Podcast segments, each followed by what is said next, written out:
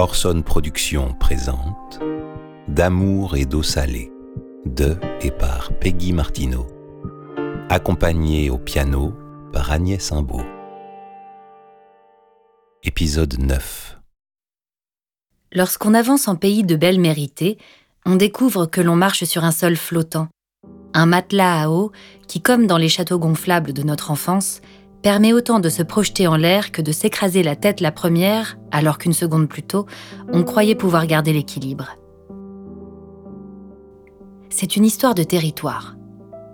Le patriarcat a si fortement ramené la mère à un espace domestique de prédilection qu'il éclabousse la belle-mère au passage. Je me retrouve à l'étroit dans mon tablier fleuri, reproduisant les gestes qui nourrissent, les gestes qui protègent, les gestes qui nettoient. Et je dois bien le dire ici, j'en suis autant fière qu'effrayée. Qui me demande ça? Personne a priori. Je le sens dans ma chair, ce bastion du territoire féminin, le pouvoir de régner en maîtresse de maison. Effrayant, non? Cette sensation entre plaisir à s'occuper d'eux et rejet de faire perdurer la longue lignée du travail domestique avilissant réservé aux femmes, qui rappelle le picotement des cutilles, les petites peaux près des ongles, qui, lorsqu'on les mordille, procurent un doux supplice. À force de vouloir rentrer dans le moule, on finit par ressembler à une tarte.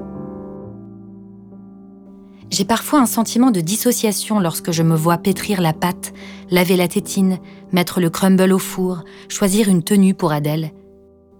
Qui est cette personne qui exulte du timing du repas et du coucher respecté, de la tartine au benko mangé, du siège auto bien fixé pour le départ à l'école. Est-ce moi? Ma mère? Son père? Sa mère? Qui est cette femme en moi qui se frotte les mains de ne pas être arrivée en retard pour déposer l'enfant à l'école? Je ne peux pas croire que ce soit moi. Il y a cette injonction latente à faire voler en éclats dans ce rôle de belle-mère. Ne pas faire moins bien que la mère, ne pas oublier d'être une bonne mère, sans en être une. Je pense à Mimi Cracra, et je me dis que comme elle, il faut savoir sauter dans les flaques à pieds joints.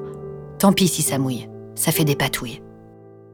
Apprendre à déployer son arc-en-ciel de fuck face à ce que l'on attend de soi-même à ce rendez-vous qui apparaît comme ayant été tellement manqué dans les récits collectifs. Oui, arc-en-ciel de fuck face à ce que j'attends de moi-même à ce poste intérimaire que j'occupe pourtant avec un cœur investi d'un amour inestimable, concentré. Nous sommes parfois deux belles-mères dans le même espace, moi et la mère de mon compagnon. Si l'anglais distingue la stepmother de la mother-in-law, le français sème la confusion avec cet usage unique et maladroit qui met la grand-mère de l'enfant et la compagne du papa au même niveau la séparation des parents a laissé un espace vacant à l'endroit du féminin, un espace vide, un espace invisibilisé qui tait son nom. La farfouille du Caire qui semble difficile à combler. Une tectonique des plaques où s'empilent les figures féminines autour de l'enfant. La patineuse qui s'élance sur cette plaque de givre a parfois du mal à garder l'équilibre et à y reconnaître son reflet le fantôme de la mer semble supplanter ses propres traits. Telle une roche âpre que nous chercherions à escalader, nous, les femmes sans baudrier, les femmes périphériques, nous essayons d'être à la hauteur. Non pas d'une femme, non pas d'une mère, d'un mythe. Et les mythes, on le sait, ça fait des trous dans les pulls. Je suis parfois mal à l'aise de sentir tout ce féminin se chercher lorsque je suis en présence de ma belle-mère.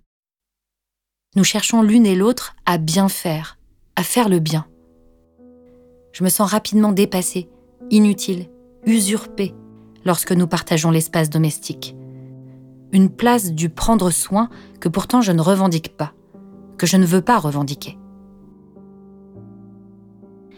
Lorsqu'elle fait la valise d'Adèle sans me consulter, va laver la maison, notre maison, parce qu'elle veut nous épargner et se sentir utile, légitime à être là, je me sens désemparée.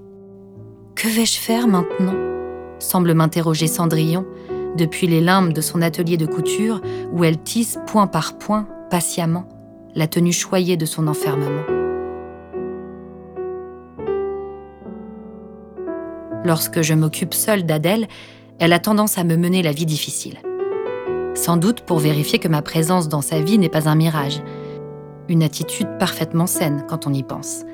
Ma belle-mère est-elle en PVC On devrait peut-être commencer nos relations intimes en étant exécrables, en révélant nos doutes, en mettant en lumière nos résistances à aimer l'autre, assumer sa gitane sans filtre, ou à mettre sa tenue pilou préférée dès le deuxième rendez-vous. Mon choix se tournerait imperturbablement vers cette étoffe de choix, plutôt que vers un partenaire qui trouverait bon de me rappeler qu'une femme c'est élégant, ou toute autre astuce beauté du genre. Bref, Adèle, un jour où nous étions toutes les deux, m'avait mis une misère digne de NTM au Stade de France. Rien n'était à son goût. Je n'aime plus le poisson, m'avait-elle déclaré en passant à table. Ah bon? Depuis quand? Depuis aujourd'hui. Suivi d'un sentencieux Non, Peggy, je ne fais plus la sieste. Ah oui, c'est nouveau. Oui, c'est nouveau. J'avais fini par craquer, ce qu'elle attendait avec impatience, je crois. Au lit, sans manger. Un point pour Nasty Peggy, la vilaine belle-mère. Elle m'avait lâché du haut de son pot d'enfant de 4 ans sur lequel elle faisait pipi. Écoute, Peggy, occupe-toi de tes affaires, je m'occupe des miennes. Et je crois que c'est exactement ça le sésame. Passé la sidération, j'ai entendu là une autorisation à exister pour moi, avant toute chose. Les Amérindiens considèrent que ce n'est pas poli de servir les autres en premier à table, que c'est un manque de considération envers sa personne sacrée, que l'on doit toujours être sa personne préférée. Nous ne nous devons rien, toi et moi.